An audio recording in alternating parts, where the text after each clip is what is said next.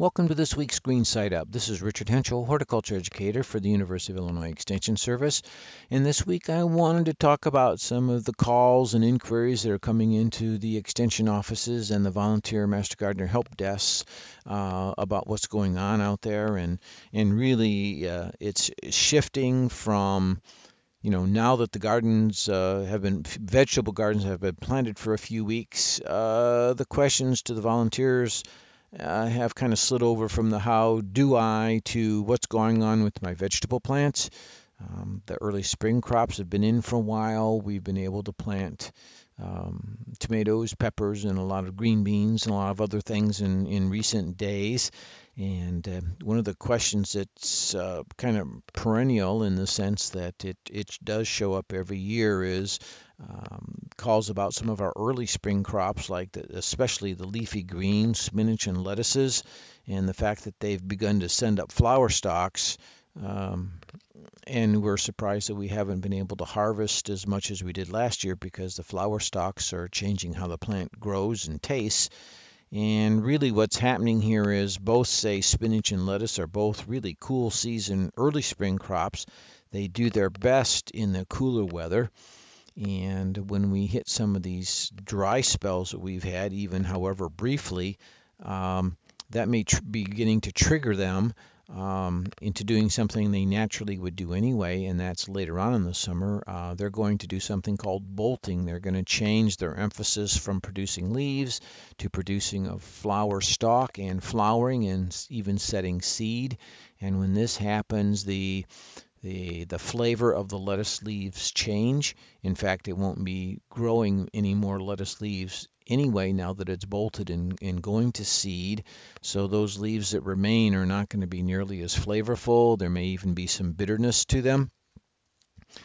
So you could continue to harvest what's there, just recognize that it's perhaps not going to be nearly as flavorful and it could have a bit of bitterness in it besides. So you want to taste test a little of that before you go ahead and add it into the full salad. You don't want to ruin what would otherwise be a delicious tasting salad with those bitter leaves in there. So you want to check that out first. So that's something that's happening with a lot of our early season spring crops. It'll also happen to radish.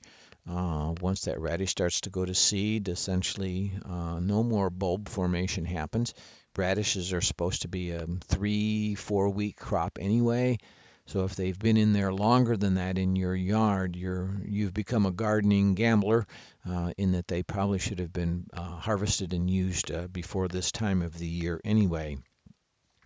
Another area in the garden, as we've begun to plant a lot of our other plants, and by the way, tomatoes are still the favorite number one plant we're putting in throughout the United States, is you'll put the crop in, you'll put the tomato plants in, and then the gardeners will begin to see a variety of different kinds of spots on the tomato leaves.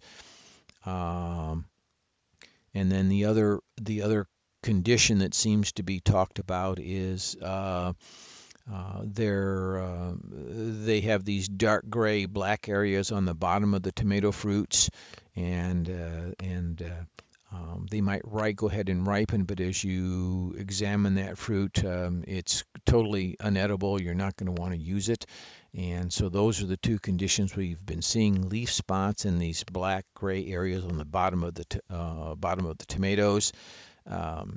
And the dark gray and black area in the bottom of the tomato is something we call blossom end rot, and it's pretty typical for some of the early fruit sets or some of the earliest flower sets during the season, because the temperatures and the conditions in the soil are a bit erratic, and as the skin cells on a tomato fruit enlarge and grow at a very rapid rate, oftentimes the plant is not able to supply the skin cells with sufficient calcium to build a good, strong skin. And then this black and gray area develops instead. The rest of the fruit, having good cells, continues to grow, continues to mature and even ripen, but yet this blackened area on the bottom, this blossom end rot, really prevents us from using it. So two conditions, as I said, really favor blossom end rot: uneven soil moisture, and the second one is perhaps, and might be more important, the lack of a really well-developed root system. Tomato plants get set out as a transplant. We've bred them to set lots of flowers, and if the root system isn't large enough and complete enough, it has difficulty getting enough calcium out of the soil to really support all the growth that's needed by the fruit cells, that quickly expanding fruit. So those are more or less the two conditions that cause blossom end rot. We can manage the water and irrigate accordingly to keep the soils evenly moist if we need to. What typically happens is the blossom end rot often disappears by the time that we have the second or third flower set, because by then the root system has grown large enough.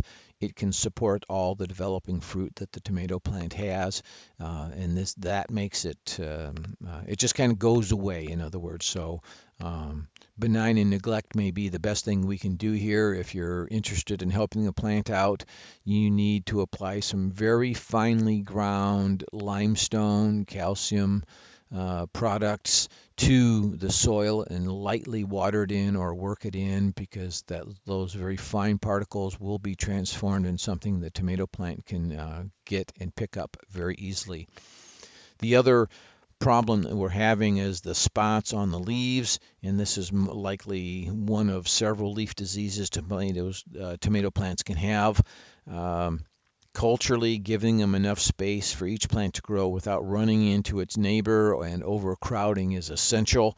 It's the leaves remaining moist too long into the day that allows these foliar pathogens to leap out of the soil and get started on our plants. You'll oftentimes note that the diseases start from the lower inside part of the plant and work their way up and out.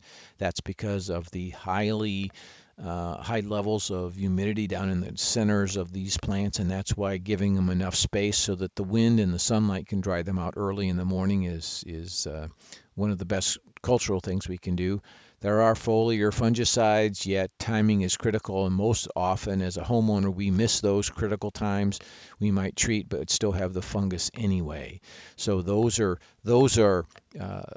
again part of what's going on out there when it comes to our tomato plants in the yard. And quickly, the last one is bulb onions. You should let the tops stay on until they naturally dry and fall over. That's when they're really going to be harvested as a full mature onion bulb. So keep that in mind as well. So this has been Richard Henschel with this week's Green Side Up. It's always a pleasure, and I'll talk to you again next week.